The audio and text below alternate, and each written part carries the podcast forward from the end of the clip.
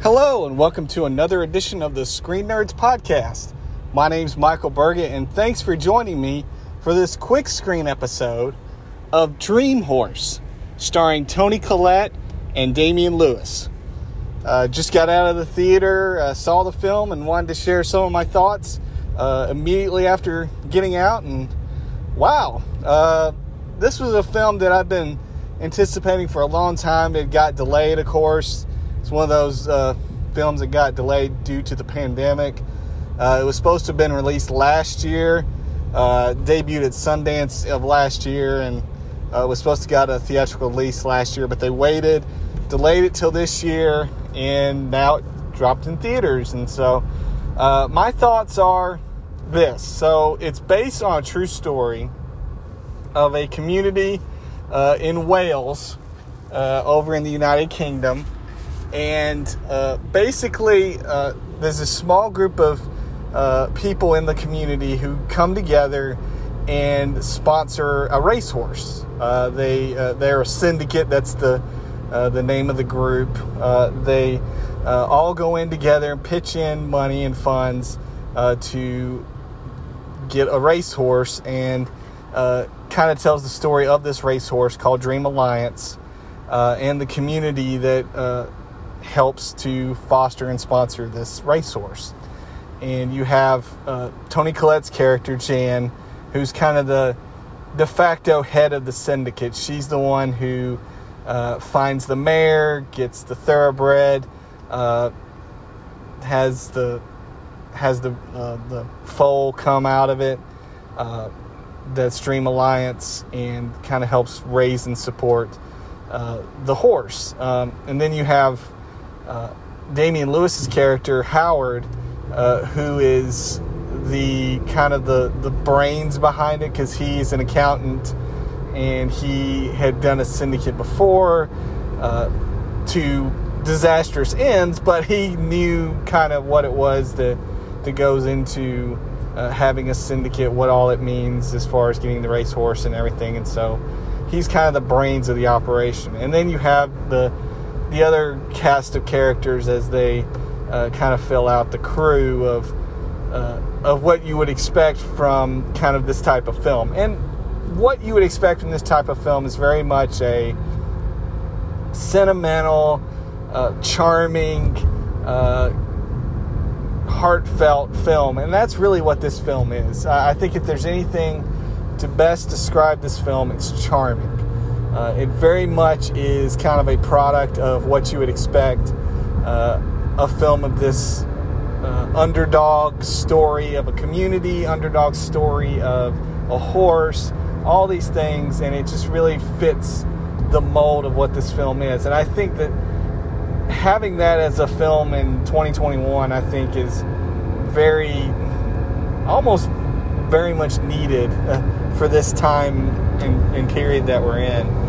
Uh, you really feel for Jan because you see a lot of the film through Jan's perspective of you know she works at a what what's a grocery store essentially uh, in Wales in a small community. You know she wakes up every day, fixes food, uh, goes to work, works a job, leaves work, goes to take care of her elderly parents, comes home, her husband is sitting on the chair watching TV, and day after day after day after day of this.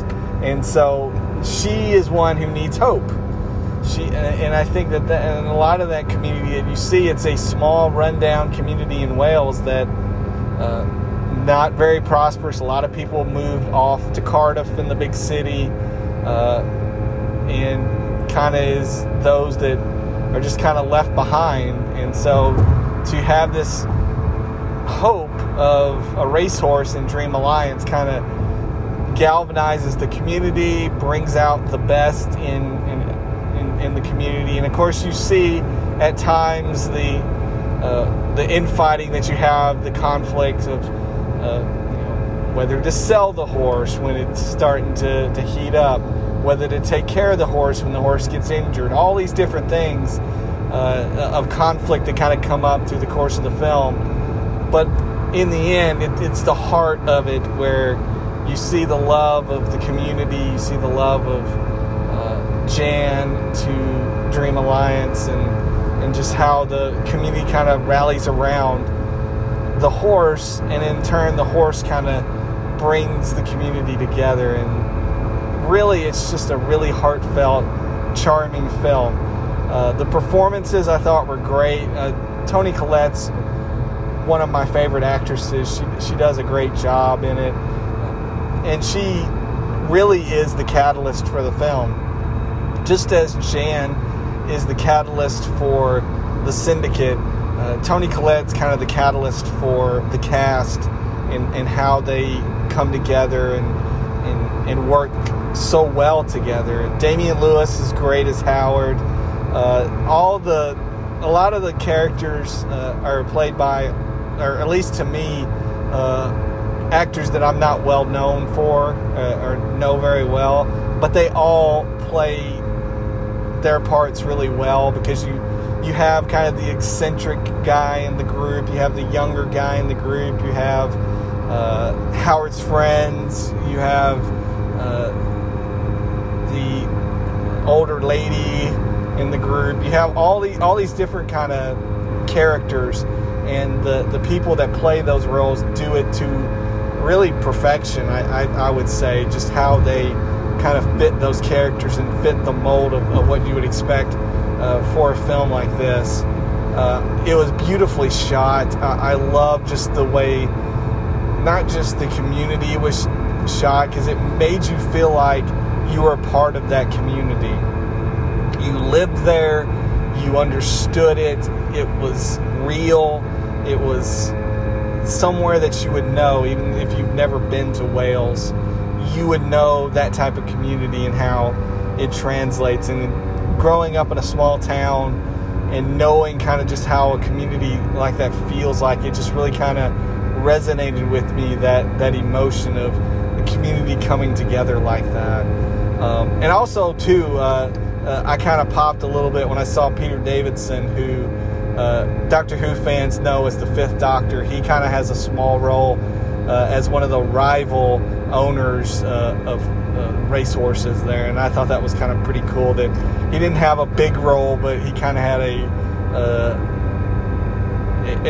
a fairly significant role as far as like uh, helping to kind of steer the the conflict at times, and just the kind of the guy that you always want to root against in a sports film like this. I, I thought that was pretty cool. Uh, overall, I really enjoyed it. Like I said, I was excited about this film. Was wanting to see it last year, and you know it, it, it got delayed. But really glad that I was able to see it in a theater and really enjoy it. And it's one that I would highly recommend if you love a good, heartfelt, charming film. This one is definitely worth checking out. If you love uh, based on a true story, if you love sports films, if you love um, just heartfelt films, this is a film worth checking out. Dream Horse, highly recommend it. Uh, so that's my thoughts on Dream Horse. I'd love to hear your thoughts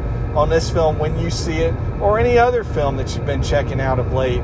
Love to hear your thoughts. You can always email the podcast, screennerdspodcast at gmail.com. Uh, you can follow on Twitter at Screen Nerds Pod. Uh, and please, please share the podcast uh, wherever you get it, your podcast catcher choice uh, Spotify, Apple Podcasts, Stitcher, Amazon, wherever it is. Please share and rate and review. It would really be helpful in getting the word out and letting others know what we're doing here at the Screen Nerds Podcast. So, highly appreciate if you would do that. So, again, I'm Michael. Thanks for joining me for this quick screen episode of Dream Horse, and we will catch you on the next episode.